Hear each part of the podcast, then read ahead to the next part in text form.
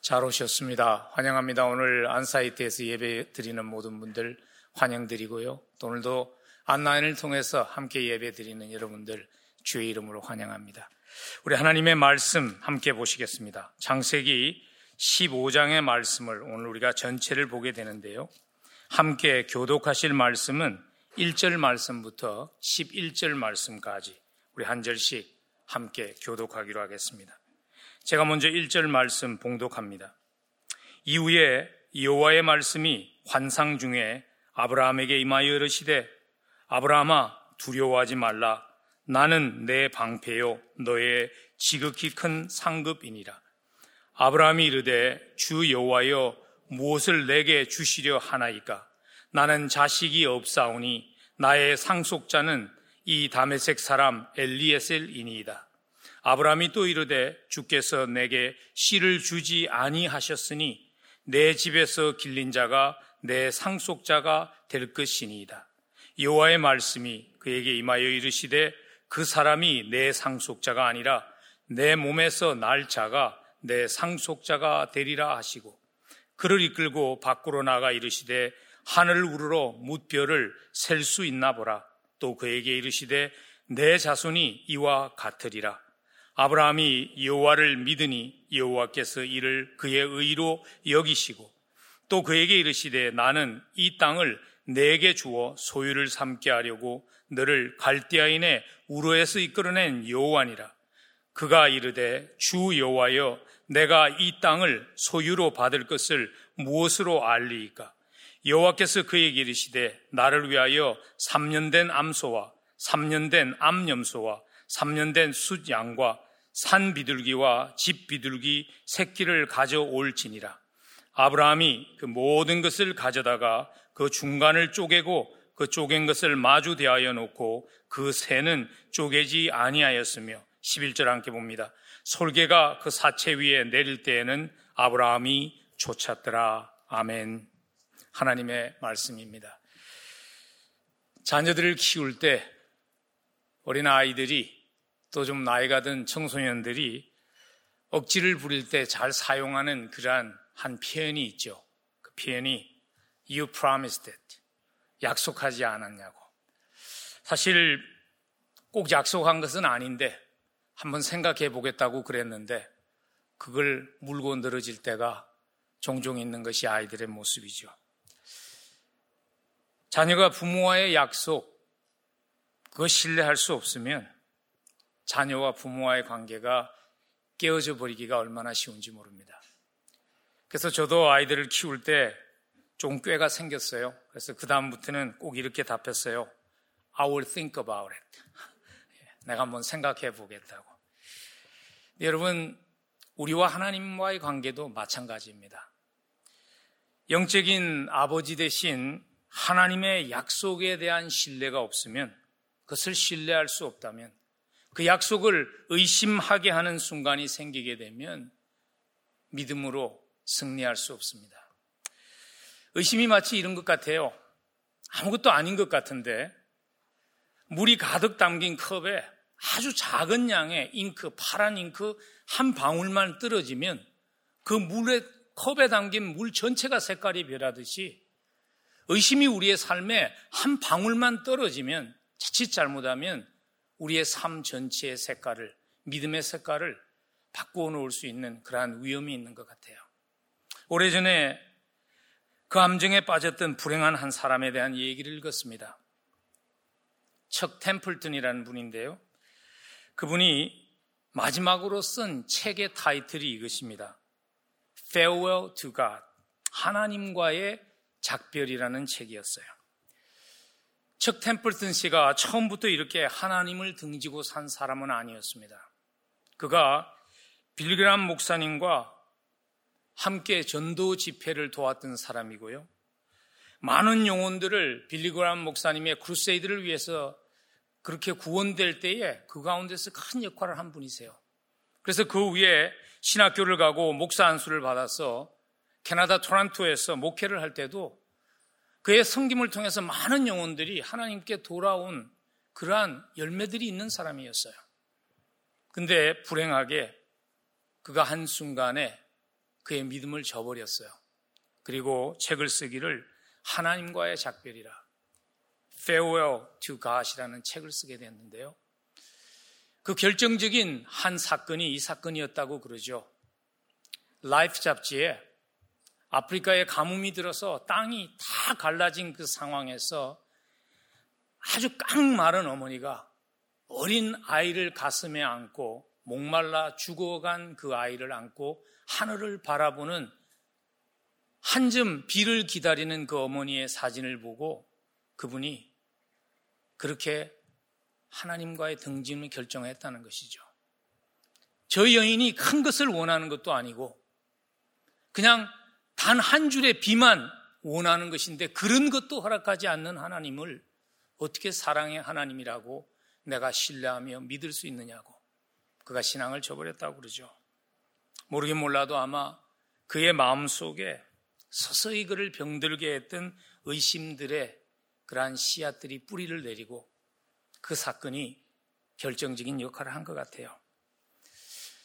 아마 이 자리에 계신 저를 포함한 우리 모두는 척 템플턴 씨 정도는 아니지만 우리에게도 믿음의 여정을 걸어가면서 의심과의 싸움이 있는 것은 솔직한 우리의 현실 아닐까요? 정도의 차이는 있지만은 하나님이 정말 나를 사랑하실까? 하나님이 나를 사랑하신다면 하나님은 왜 나의 기도를 응답하지 않을까? 내가 하나님께 많은 것을 기대하는 것도 아니고 한 영혼이 돌아오기를 위해서 기도하는데 내 남편이 돌아오라고 기도하는데 내 아내가 돌아오라고 기도하는데 내 자식이 죽게 돌아올 수 있도록 기도하는데 하나님은 왜 그 기도를 응답하시지 않을까? 성경은 모든 것이 합해서 선을 이룬다고 그렇게 약속하는데 내 삶은 끊임없이 고난이 계속되고 그 약속이 도무지 이루어질 기미가 안 보이는데 그런 하나님 내가 사랑이라고 신뢰할 수 있을까? 혹시 그런 싸움을 싸우고 계시지는 않는지요?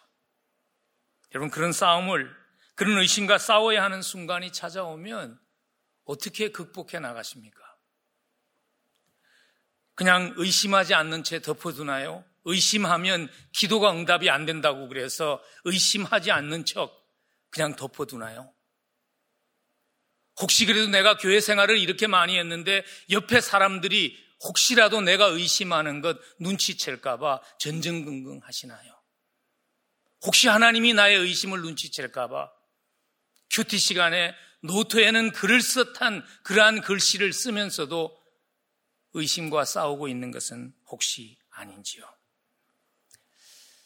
참 감사한 것은요, 우리의 믿음의 선배였던 아브라함의 의심의 문제를 성경이 숨기지 않았다는 것입니다.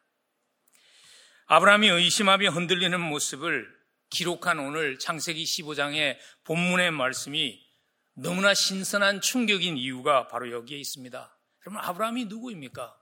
아브라함은요, 세계 3대 종교에서 믿음의 모범으로 여기는 그런 분 아닙니까? 기독교가 그렇고 유대교가 그렇고 이슬람교에서도 아브라함을 믿음의 조상으로 존경합니다. 그럼에도 불구하고 하나님의 말씀은 아무리 위대한 믿음의 사람이라도 그 모습 그대로 기록합니다. 믿음이 있다고 의심과의 싸움이 없는 것이 아님을 우리에게 말씀해 주기 위함이라고 생각합니다. 창세기 15장은 자상하신 하나님이 의심하며 흔들리는 아브라함을 찾아오셔서 어떻게 회복시키셨는가를 기록함을 통해서요, 우리가 믿음의 여정을 걸어가면서 의심과 싸울 때 어떻게 하면 우리를 만나주시고 우리를 회복시켜 주시는 그 하나님을 만날 수 있을까? 그 하나님을 경험할 수 있을까? 하는 질문의 답을 우리에게 주시고 있습니다. 첫 번째 답은 이것입니다. 마음속의 의심을 하나님에게 솔직하게 고백해야 합니다. 오늘 1절 말씀은요, 하나님이 아브라함에게 나타나서 자신의 약속을 이제 창세기에 아브라함의 걸음을 걸어가면 하나님이 아브라함에게 나타나실 때마다 하나님의 약속을 조금씩 더 자세하게 설명하십니다. 더 선명하게 설명하십니다. 그래서 다가오셔서 두려워하지 말라. 내가 너의 방패가 되어주겠다. 너의 지극한 큰 상급이 되어주겠다. 그렇게 하나님께서 아브라함에게 다가왔는데요. 그러한 하나님을 만난 아브라함의 모습은 놀랍게도 하나님 이제 내가 그 말을 들으니까 안심이 됩니다. 그런 모습이 아니에요. 2절에 보면요. 아브라함이 하나님 앞에 솔직하게 자기의 마음속 깊은 곳에 있던 의심을 하나님께 토해놓습니다. 아브라함이 이르되 주 여호와여 무엇을 내게 주시려 하나이까? 나는 자식이 없사오니 나의 상속자는 이 다메섹 사람 엘리에셀이니이다. 하나님, 자식이 없는데 재산은 무슨 소용이 있고 그런 축복이 무슨 의미가 있습니까? 자식을 주시겠다는 그 약속은 어떻게 됐습니까? 하나님 앞에 아브라함은 자기의 의심을 토로합니다. 놀라운 것은 이것입니다. 하나님이 얼마 전에 너 전쟁에 나갔을 때 구해줬잖아. 근데도 그렇게밖에 안 돼. 그렇게 책망하지 않았다는 것입니다. 놀랍게도요. 오늘 5절을 보니까 하나님이 아브라함을 이끌고 밖으로 나가서 이르시되 하늘을 우르러 뭇 별들을 셀 수 있나 보라. 또 그에게 이르시되 내 자손이 이와 같을 것이라.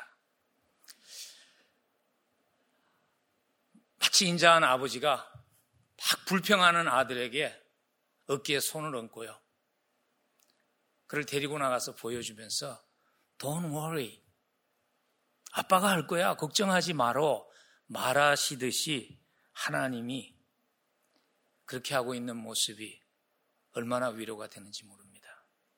여러분, 하나님은요, 우리가 의심한다고 놀라지 않습니다. 하나님은 우리가 믿음이 흔들리고 의심한다고 실망하시지 않습니다. 하나님은 오늘 아브라함이 그만큼 보여주고 그만큼 역사했음에도 불구하고 의심할 때 하나님은 내가 이 인간을 잘못 골랐구나. 내가 큰일을 하려면 다른 사람을 찾아야 되겠다고 당황하지 않았습니다. 하나님은 당황하지 않는데요. 종종 하나님 편이라고 생각하는 사람들이 당황하죠.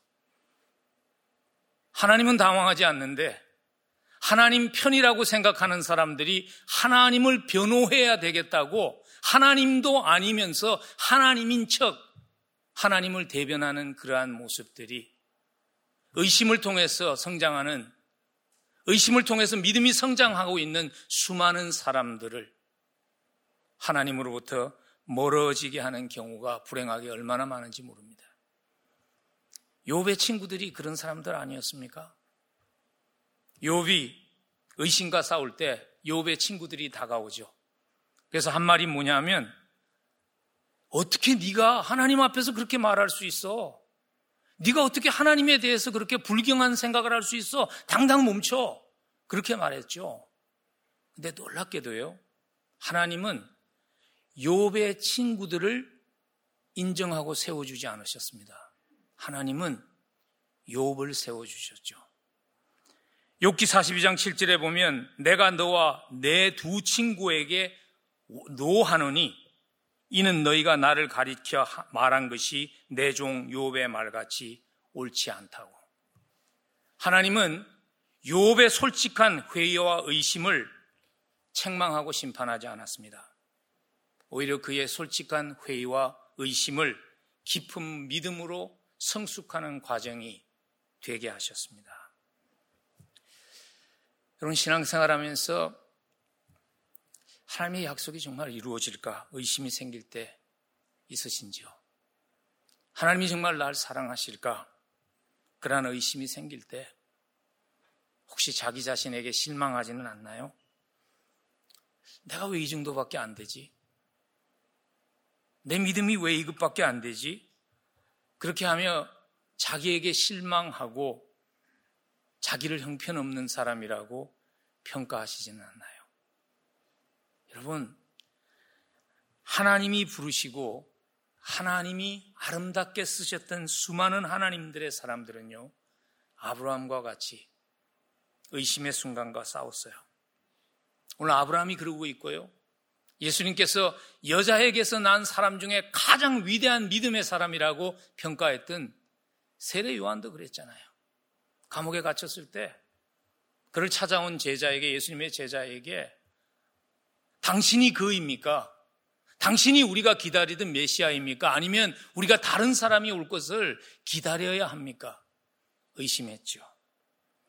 성경은요, 끊임없이 의심과 싸우면서 때로는 넘어지기도 했지만 다시 일어난 사람들의 모습으로 가득합니다.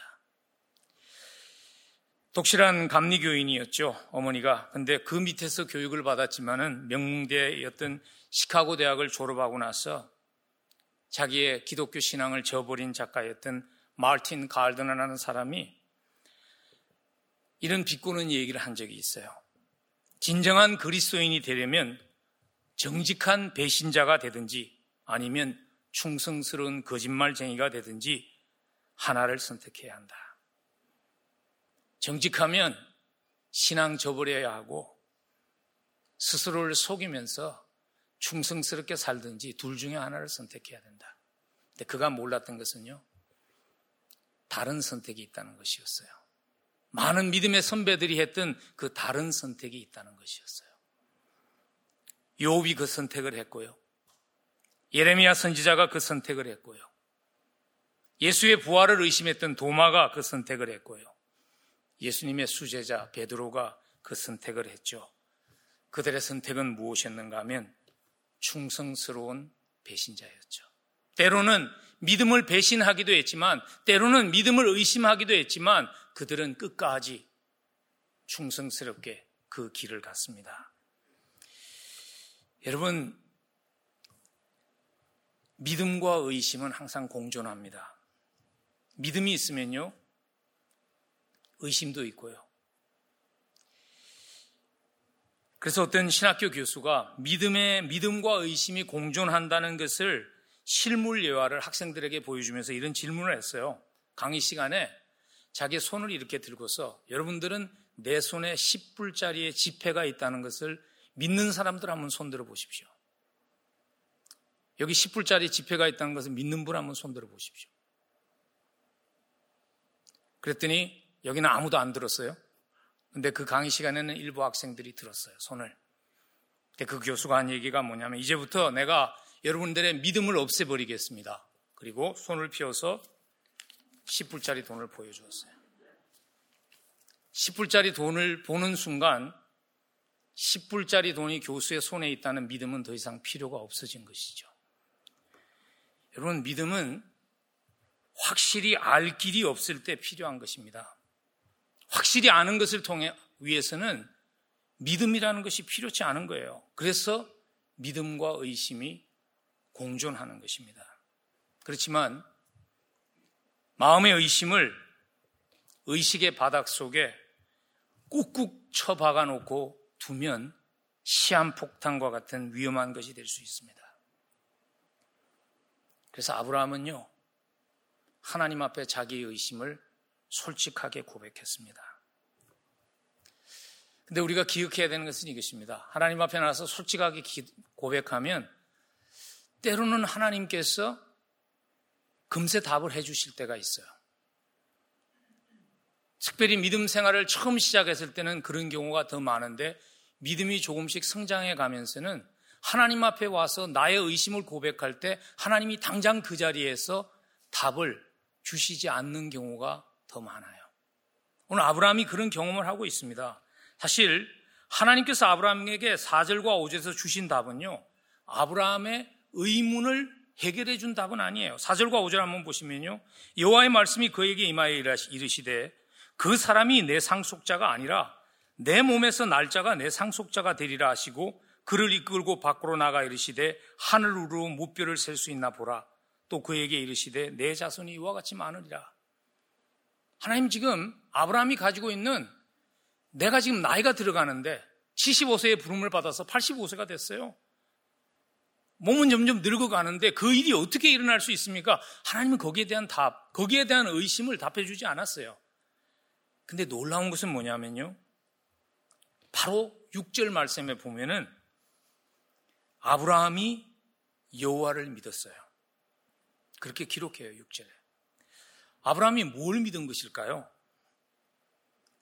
의심이 다 해결되지 않았는데, 다 이해되지 않았는데 아브라함이 뭘 믿은 것일까요? 아브라함이요, 하나님의 하나님 되심을 믿기로 결정한 것입니다. 히브리 단어 믿음이라는 단어는 모든 무게를 거기에 올려놓다, 그런 의미입니다. 여러분들 오늘 교회에 오셔서 의자에 앉으셨잖아요. 의자에 앉으시기 전에 의자를 점검하셨나요? 혹시 이게 앉았을 때 떨어지지 않을까 점검하시지 않았죠. 왜냐하면 의자를 믿었잖아요. 그래서 거기 몸무게를 실었죠. 히브리어가 말하는 믿음이라는 단어가 그거예요. 아브라함이 하나님을 믿었습니다.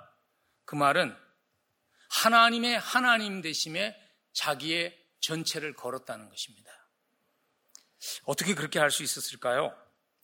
오늘 그 힌트를 주는 말씀이 1절 말씀입니다. 1절 말씀 한번 다시 보시겠어요?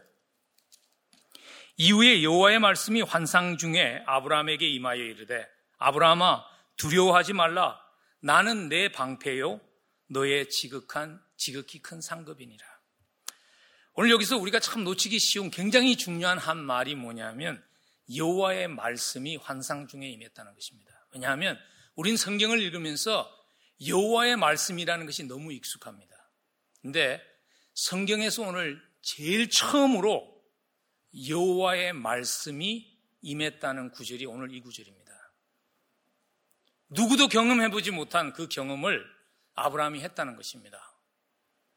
그래서 아브라함은요, 그 경험을 통해서 확실성보다는 신비로움 속에 평안을 누리기로 결정한 것입니다. 다 판단할 수 없지만, 다 이해되지 않지만, 나는 유한한 인간이고 하나님은 신비로운 하나님이라시는 그것으로서 자기는 믿기로 결정한 것이라는 것입니다. 우리가 믿음의 여정을 걸어가면서도요, 종종 그런 경험을 하고 그런 결정을 내려야 할 때가 있어요. 아마 여러분들도 그런 경험들이 계신 분들 많이 계실 거예요. 저도 그런 경험이 있어요. 지금 여러분들이 예배드리고 있는 이 열린문 교회 이 건물에 이전할 때 저희가 교회를 찾아서 몇 년을 기도하며 기다렸어요. 근데 교회가 나타나지 않았습니다. 어느 아침 새벽에 기도하는데 제가 너무나 생생하게 들었습니다. 하나님께서 저에게 염려하지 마라. 내가 준비해놓은 장소가 있으니까 이제 땅 보러 다니는 거 그만해라. 제가 그 당시에 노던 버지니아예요. 리스팅된 땅 중에서 5에이크가 넘는 땅을 가보지 않은 곳이 없습니다. 그리고 웬만한 빌딩 나오면 가보지 않은 곳이 없습니다. 그래서 제가 하나님께, 하나님 이제 안심이 됩니다. 그렇게 못했어요. 믿음이 없어서. 제가 하나님께 그렇게 얘기했어요. 하나님, 내가 안 가본 데가 없어요. 없어요. 어디 있다는 거예요? 근데 하나님이 있대잖아요. 근데 참 감사한 것은 이것이죠. 하나님이 너는 믿음이 없어 틀렸어. 다른 사람한테 줘야 되겠다. 그렇게 안 하셨다는 것입니다. 우리가 신앙생활하면서 감사한 거 그것 아닐까요? 때로는 우리가 하나님을 의심할 때가 있지만 하나님이 화내지 않는다는 거예요. 인간관계에서 막 화내고 싸우게 할 때가 언제예요? 부부 사이에서. 왜 날 못 믿어?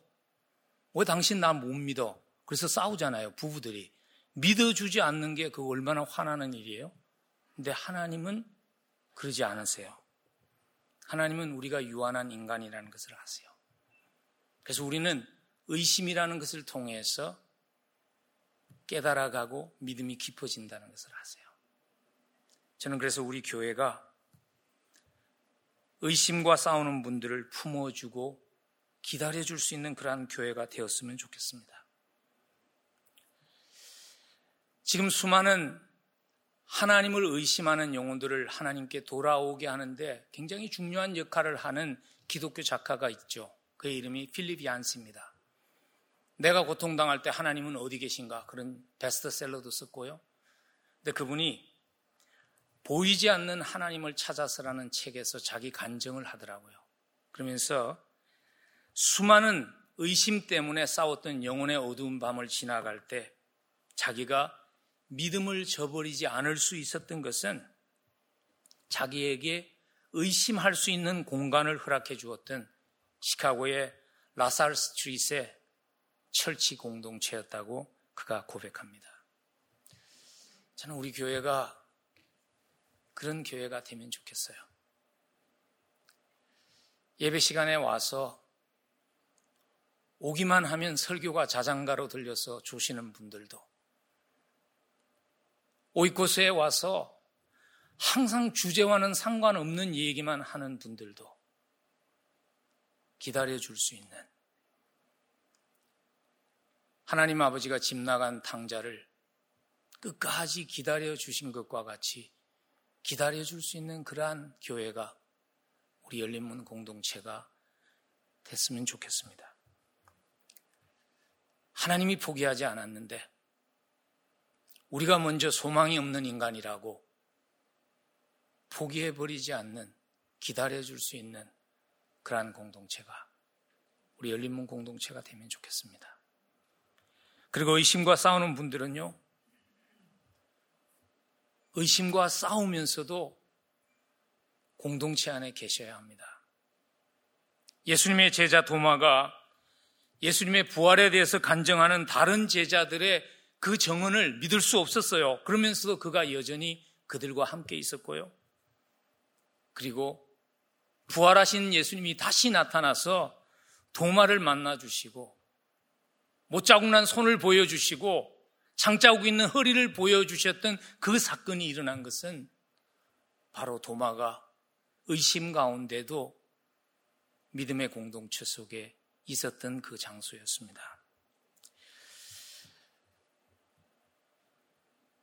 이곳에서 여러분들이 여러분 찾으시는 하나님을 만날 수 있기를, 그리고 우리 공동체가 그러한 분들을 품어줄 수 있는 교회가 될 수 있기를 간절히 소원합니다. 그러기 위해서 기억해야 되는 또 한 가지, 오늘 본문이 주시는 소망의 메시지가 있습니다. 그것은요, 하나님은 우리의 연약함에도 불구하고 약속을 지키신다는 것을 기억하셔야 합니다. 하나님의 약속은 우리의 연약함에도 불구하고 이루어진다는 것을 기억하셔야 합니다. 우린 종종 그런 오해를 합니다. 성경을 읽으면서 아브라함과 같은 위대한 믿음의 사람들이, 그들이 탁월한 사람들이고 믿음이 탁월했기 때문에 하나님이 그를 선택하시고 그를 사용하셨다고 생각합니다.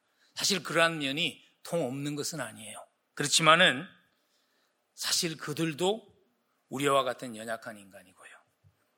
그래도 그럼에도 불구하고 역사하시는 하나님의 은혜가, 그들이 부름에 합당한 사람이, 부름에 합당한 믿음의 사람이 될 수 있게 한 것입니다. 위대한 믿음의 선배들을 과소평가하자는 것이 아닙니다. 대단한 분들입니다. 우리가 감히 흉내조차 낼 수 없는 그러한 대단한 분들입니다. 그러나 잊지 말아야 하는 것은요, 그분들도 위대한 믿음으로 살 수 있었던 이유는 하나님의 은혜 때문이었다는 것이죠. 그래서 사도 바울이 나의 나된 것은 하나님의 은혜라고 고백할 수밖에 없었던 이유가 바로 그것입니다. 오늘 아브라함을 보면요, 아브라함이 예외가 아니었습니다. 하나님께서 그렇게 약속을 해주시잖아요. 어깨에 손을 얹고 말이죠, 바깥으로 데려가서 아브라함, 땅만 보고 살지 말고 하늘을 쳐다봐. 네 자손들이 저렇게 별만큼 많을 거야. 처음으로 인간에게 하나님께서, 아브라함에게 나타나서 하나님의 말씀이 그에게 있었어요. 근데 아브라함의 반응을 보면요, 또 의심합니다. 8절 보시면은, 주 여호와여, 내가 이 땅을 소유로 받을 것을 무엇으로 알리까? 여러분 좀 문맥이 애매하다는 그런 생각이 들지 않으시는지 모르겠어요. 5절에 보니까 아브라함이 믿었기 때문에 하나님이 그를 의로 삼으셨다. 그러면 끝나야 되잖아요, 거기서. 근데 8절에서 아브라함이 또 의심해요. 근데 오늘 문맥을 잘 보시면 1절부터 4절에서 아브라함이 가졌던 의심과 오늘 8절에 아브라함의 의심이 동일하지 않아요. 8절의 의심은요, 하나님을 향한 의심이 아니라 자기 자신을 향한 의심이에요. 아브라함이 지금 이렇게 말하고 있는 것입니다. 내가 하나님은 그런 분인 줄 알겠어요. 근데 하나님, 내가 그 약속에 합당치 못한데 그럼에도 불구하고 약속이 이루어질 것을 내가 어떻게 확신할 수 있을까요? 우리가 믿음으로 살아가면서 의심과 싸울 때 그것이 꼭 하나님의 문제일 때도 가끔 있죠. 그렇지만 대부분의 경우 우리의 문제 아닌가요? 왜 내가 이것밖에 안 되지? 이것밖에 안 되면서 내가 뭘 기대할 수 있지? 하는 자기에 대한 의심과의 싸울 때가 더 많죠. 아브라함이 지금 그 싸움을 싸워요. 그리고 그 아브라함의 질문에 대한 하나님의 9절 말씀의 답변이 아브라함의 8절의 의심이 그런 것이었다는 것을 우리에게 증명해 줍니다. 9절 말씀 한번 보십시오. 의심하는 아브라함에게 하나님께서 뭘 명령하시는가 하면 여호와께서 그에게 이르시되 나를 위하여 3년 된 암소와 3년 된 암염소와 3년 된 숫양과 산비둘기와 집비둘기 새끼를 가져오라고 얘기하세요. 근데 하나님께서 아브라함에게 그걸 가져다가 뭘 하라는 얘기를 하지 않았지만요, 아브라함이 하나님께서 3년 된 암소와 암염소와 그리고 3년 된 순양과 산비둘기와 집비둘기를 가져오라 할 때 아브라함은 지금 하나님이 뭘 하는 줄 알았어요. 그래서 그가 와서는 소와 암소와 암염소와 숫양은 반을 잘라서 나누나요. 근데 새는 산비둘기와 집비둘기 새끼는 자르지 않아요. 그게 우리에게 뭘 말해주는가 하면 아브라함이 지금 정확하게 하나님이 뭘 하실지를 알았다는 거예요. 왜냐하면 그것이 당시 사람들이 중요한 약속을 맺는 예식이었다는 것입니다. 그래서 당시의 기록을 보면요, 요즘은 약속을 할 때 우리가 뭘 하죠? 컨트랙트를 쓰잖아요. 그래서 사인을 하죠. 근데 당시에는 그런 문화가 아니었어요. 굉장히 중요한 약속을 할 때는 희생제물을 가져다가 그것을 잘라서 반으로 쪼개놓고 그 사이를 약속하는 사람들이 지나가는 것입니다. 그리고 그 상징적인 의미가 무엇인가 하면 우리가 지킨 약속을, 우리가 지금 맺은 약속을 지키지 않으면 내가 이 동물들과 같이 쪼개져도 할 말이 없습니다. 그걸 약속하는 것이었어요.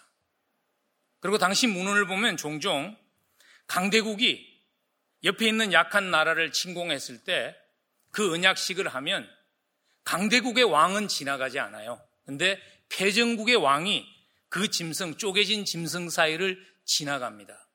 그러면서 그 상징적인 의미가 무엇인가 하면 내가 약속한 것과 같이 조공을 바치지 않고 약속한 것과 같이 지키지 않으면 나도 이와 같이 쪼개질 수 있다는 것을 약속합니다 하는 의식을 가졌어요. 근데 오늘 하나님이 아브라함과 맺은 그 언약식을 보면요, 당시 세상의 언약식과 다릅니다. 17절 우리가 읽지 않았지만 함께 한번 다시 읽으면 좋겠습니다. 17절 한번 보시죠. 함께 읽을까요? 해가 져서 어두울 때에 연기나는 화로가 보이며 타는 횃불이 쪼갠 고기 사이로 지나더라. 오늘 17절을 보면 한 가지 확실한 것이 뭐냐면 아브라함은 지나가지 않았어요. 약자가 지나가야 하는데 약자가 지나가지 않았어요. 그럼 누가 지나갔나요? 여기 보니까 연기나는 화로로 보이는 타는 횃불이 지나갔다. 근데 여기서 사용된 그 히브리 표현이 장차 앞으로 하나님의 임재를 나타내는 불기둥과 구름기둥을 나타내는 foreshadowing 예표입니다. 하나님이 지나간 거예요. 무슨 의미일까요? 약자가 지나가야 하는 건데 최선의 경우에 약자와 강자가 같이 지나가야 하는 것인데 하나님이 지나가고 아브라함은 지나가지 않았어요. 무슨 의미인가 하면요, 이 언약은 하나님이 전적으로 이루신다는 것입니다. 아브라함에게 약속하신 그 성취가, 약속의 성취가 이루어지는 이유는 무엇인가 하면, 아브라함이 부족하고 아브라함이 연약하지만 그 약속이 이루어지는 그 이유가 무엇인가 하면, 하나님께서 자기의 몸이 쪼개어지시더라도 그 약속을 이룰 것이기 때문이라는 것을 하나님께서 약속하신 거예요. 사실 바로 우리가 다음 장으로 넘어가면요, 창세기 16장으로 넘어가면 아브라함이 일생일대에 숨기고 싶은 수치스러운 실수를 합니다. 그럼에도 불구하고 하나님의 약속이 이루어진 이유는 무엇인가 하면, 그 값을 하나님이 지불하시겠다고 약속하셨기 때문입니다. 그래서 아브라함이 믿었을 때 하나님이 그를 의로 여기셨다는 그 의미는 무엇인가 하면, 아브라함의 행위가 타결했기 때문에 하나님이 그렇게 하신 것이 아니라 하나님이 하실 것이기 때문에 그 하나님의 의를 아브라함이 받게 됐다는 의미예요. 그래서 로마서 4장 13절에 가면 아브라함의 의로움을 이렇게 설명해 줍니다. 아브라함이나 그 후손에게 세상의 상속자가 되리라 하신 언약은 율법으로 말미암은 것이 아니요, 행위 때문이 아니요, 오직 믿음의 의, 즉 하나님이 십자가를 통해서 주실 의로 말미암은 것입니다. 우리도 마찬가지입니다. 우리가 하나님의 약속이 내 삶 속에 적용이 되며 이루어진다고 확신할 수 있는 이유는 내가 그게 합당한 사람이기 때문이 아니에요. 제가 여러분들 무시하는 것 아닙니다. 아무리 우리는 열심히 살아도요, 우리는 아무리 하나님 앞에 바로 살아도 넘어집니다. 완벽할 수 없습니다. 그럼에도 불구하고 우리가 하나님의 부르심과 하나님의 약속을 상속받을 수 있다는 확신을 가질 수 있는 이유는 무엇인가 하면, 하나님이 그 대가를 지불하시기 때문입니다. 여러분, 신앙생활을 하면서 그런 싸움, 신앙생활을 열심히 하는 사람일수록, 하나님 앞에서 바로 살려고 노력하는 사람일수록 이런 싸움에 빠지기가 얼마나 쉬운지 모릅니다. 야, 너 그렇게 살면서 뭘 신앙인이라고 그래? 네 모습을 봐. 그러면서 뭘 약속을 기다려 하는 그 속삭임과 그 거짓말과 싸워야 할 때가 우리에게 있죠. 네 주제에 무슨 하나님의 은혜를 받아, 그런 소리가 들릴 때 여러분 기억하십시오. 내 의로 받는 것이 아닙니다. 하나님이 내가 모든 것을 지불하고 약속을 지키시겠다고 약속하셨기 때문에 우리가 그 약속 소망할 수 있는 것입니다. 우리의 부족함에도 불구하고 여전히 합해서 선을 이루실 하나님을 소망할 수 있는 것은요, 그것은 하나님의 신실하심 때문입니다. 그래서 히브리서 10장 23절은 우리에게 이렇게 공고합니다. 또 우리에게 약속하신 분은 신실하시니 우리는 흔들리지 말고 우리가 고백하는 그 소망을 굳게 지키셔야 합니다. 우리의 연약함에도 불구하고 약속을 이루시는 것은 하나님이시기에 여전히 소망을 붙잡아야 한다고 우리에게 얘기하십니다. 그러므로 나의 부족함이 문제이든지 환경이 문제이든지 우리 모두에게 필요한 선택이 한 가지 있습니다. 그 선택은요, 십자가에 우리의 영혼의 닷을 깊이 내리는 것입니다. 십자가는 하나님의 약속이 이루어진다는 증거입니다. 아브라함이 아브라함 될 수 있었던 것은 하나님께서 아브라함을 의로 여기셨고, 하나님이 그렇게 아브라함을 의로 여기실 수 있었던 이유는 하나님께서 그 약속을 쪼개진 짐승 사이로 내가 대신 쪼개지겠다고 약속하시며 지나갔던 그 약속을 하나님께서 십자가에서 지키셨기 때문입니다. 이사야서를 보면요, 이사야서 53장에 창세기 15장의 약속이 십자가에서 이루어질 것을 예수님이 오시기 700년 전에 선지자 이사야가 이렇게 예언을 합니다. 이사야서 53장 8절입니다. 그가 살아있는 자들의 땅에서 끊어졌다고. 여기서 지금 끊어졌다는 이 히브리 단어는요, 구약 시대에서 재물을 반으로 쪼갤 때 사용했던 동일한 단어입니다. 예수 그리스도가 십자가에서 쪼개지셨기 때문에 하나님이 아브라함에게 하셨던 그 약속을 이루신 것입니다. 아브라함은 사실 수천 년 후에 일어날 갈보리 언덕에서의 십자가의 사건을 우리만큼 이해하지는 못했을 것입니다. 그렇지만은 그는 그날 밤에 쪼개진 재물 사이로 지나가시는 그 하나님을 만난 그날 밤에 아브라함은 그 믿음을 가졌습니다. 내가 부족하지만 내가 하는 것이 아니라 하나님이 하시기 때문에 내가 그 약속을 받을 수 있다는 확신을 가졌어요. 아브라함은 그날 밤에 자기가 재물 사이로 쪼개진 그 재물 사이로 지나가는 하나님께 영혼의 닷을 깊이 내렸기 때문에 사실 아브라함이 살아생전에 하나님이 약속하신 수많은 자손들 보지 못했어요. 아들 하나 이삭 받았죠. 하나님이 말하는 그 모든 소유 받지 못했어요. 마므레 땅에 조각 땅 하나만 받았어요. 그럼에도 불구하고 아브라함이 흔들리지 않을 수 있었던 이유는 바로 그 하나님에게 영혼의 닷을 깊이 내렸기 때문이죠. 여러분, 우리가 하나님의 약속이 이루어질 것을 소망하며 살 수 있는 이유도 확신합니다. 똑같습니다. 그것은 십자가입니다. 그래서 하나님의 말씀은요, 십자가에 우리의 영혼의 닷을 깊이 내리라고 공고하십니다. 히브리서 6장 19절입니다. 우리 한번 같이 읽을까요? 히브리서 6장 19절.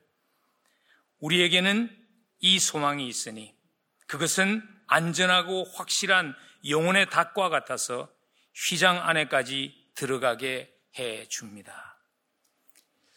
믿음의 선배들이 나그네로 살아가면서 그들이 받았던 약속과 그들의 현실이 너무나 거리가 먼 것 같이 보이는 그 상황 가운데서도 그들로 하여금 믿음으로 살아갈 수 있도록 붙들어준 것은 그들이 십자가에 깊이 그들의 영혼의 닷을 내렸기 때문입니다. 사도 바울이 사도 바울 될 수 있었던 것도요, 바울이 그의 영혼의 닷을 십자가에 깊이 내렸기 때문입니다. 그래서 바울이 이렇게 고백하지 않습니까? 로마서 8장 32절에서 자기 아들을 아끼지 아니하시고 우리 모든 사람을 위하여 내주신 이가 어찌 그 아들과 함께 모든 것을 우리에게 주시지 아니하시겠느냐. 필요하다면. 여러분, 우리에게 필요한 선택도 이것입니다. 십자가에 우리의 영혼의 닷을 깊이 내릴 수 있어야 합니다. 그래야지 우리의 삶에 몰아치는 풍랑이 아무리 강해도 떠내려가지 않을 수 있습니다. 여러분, 십자가 외에 다른 것에 닷을 내리면요, 그 수고는 헛수고입니다. 여러분, 우리는 인생을 살아가면서 어디엔가 우리의 영혼의 닷을 내리고 사는 것이 우리의 인생을 살아가는 모습 아닙니까? 내가 여기에 내 인생의 닷을 내리면 내 인생의 어려운 시기가 찾아왔을 때 그것이 나를 지탱해 주리라 하는 그 소망 가운데 우리가 인생의 닷을 내리고 살죠. 영혼의 닷을 어디엔가 내리고 살죠. 여러분은 어디에다가 여러분의 영혼의 닷을 내리고 사시는지요? 여러분의 학벌입니까? 여러분의 재력입니까? 여러분의 건강입니까? 여러분의 정의를 위해서 살아온 자부심입니까? 우리는 불과 며칠 전에 인간의 한계를 보게 하는 가슴 아픈 뉴스를 들었잖아요. 저에게는 굉장히 개인적인 그러한 뉴스였어요. 왜냐하면 짧은 시간이었지만 동시대를 한 캠퍼스에서 발을 딛고 있었던 분이기 때문에 많은 것을 생각하게 했어요. 내가 예수를 만나지 못했다면 내가 어떤 자리에 서 있을까? 그럼 어디에다가 인생의 닷을 내리며 사십니까? 눈앞에 보이지 않는 작은 코로나 바이러스 앞에도 우리를 지탱해 줄 수 없는 무용지물과 같은 것들에게 그 위에 여러분의 영혼의 탓을 내리는 실수 하지 않았으면 좋겠습니다. 십자가에 우리의 영혼의 탓을 깊이 내려야지 현실과 약속이 거리가 먼 것 같을 때에도 소망 가운데 살아갈 수 있습니다. 현실과 하나님의 약속이 거리가 너무나 먼 것 같은 상황을 지나가면서도 십자가에 자기의 영혼의 닷을 내렸기 때문에 소망을 잃지 않을 수 있었던 한 분의 라이프 스토리를 들었습니다. 그분은요, 우리에게 잘 알려진 Purpose Driven Life, 목적이 이끄는 삶을 쓴 릭 워런 목사님의 아내인 K. 워런 사모입니다. 그분이 책을 썼어요. 책 타이틀이 너무나 아름다웠어요. 여러분 코빗을 지나가면서 읽을 책이 필요하시면 한번 읽어보시면 좋을 것 같아요. Choose joy because happiness is not enough. 기쁨을 선택하십시오. 왜냐하면 인생은 행복만으로는 충분하지 않기 때문입니다. 얼마 전에 바이폴러 디스오더 양극성 장애로 평생을 끊임없이 고통당한 아들이 스스로 총으로 자기의 삶을 포기하는 아픔을 당했을 때 K. 워런 사모님을 지탱해 준 것은 그녀의 영혼의 닷을 십자가에 깊이 내린 것이었습니다. 그녀가 이런 고백을 해요. 사람들은 인생이 때로는 슬픔의 골짜기와 환희의 봉우리를 지나가는 것이라고 얘기하지만 나는 인생을 이렇게 생각합니다. 인생은 슬픔과 기쁨이 함께 가는 철로길과 같은 것이라고. 레일로드와 같은 것이라고. 근데 레일로드를, 철길을 멀리에서 바라보면 한순간에 그 두 길이 만나는 것을 보듯이 십자가를 통해서 슬픔과 기쁨이 함께 가는 우리의 인생의 그 레일로드를 바라볼 수 있으면 함께 만나는 그 순간 소망할 수 있다고. 십자가의 영혼의 닷을 깊이 내린 결정이 자기에게 세 가지의 축복을 누리겠다고 간증했는데요. 그 간증을 나누면서 말씀을 마무리 짓습니다. The settled assurance that God is in control of all the details of my life. 하나님이 나의 인생의 모든 소소한 세부 사항까지도 실수 없이 주장하신다는 확신을 누리는 축복. A quiet confidence that ultimately everything is going to be alright. 결국에는 모든 것이 합하여 선을 이룰 것이라는 확신을 가질 수 있는 축복. A determined choice to praise God in all things. 어떤 상황에서도 하나님을 찬양하는 선택을 할 수 있게 하는 축복. 십자가의 영혼의 닷을 깊이 내린 사람만이 누릴 수 있는 특권이며 누릴 수 있는 축복입니다. 제가 여러분들을 부탁하고 기도하는 것은 이것입니다. Choose joy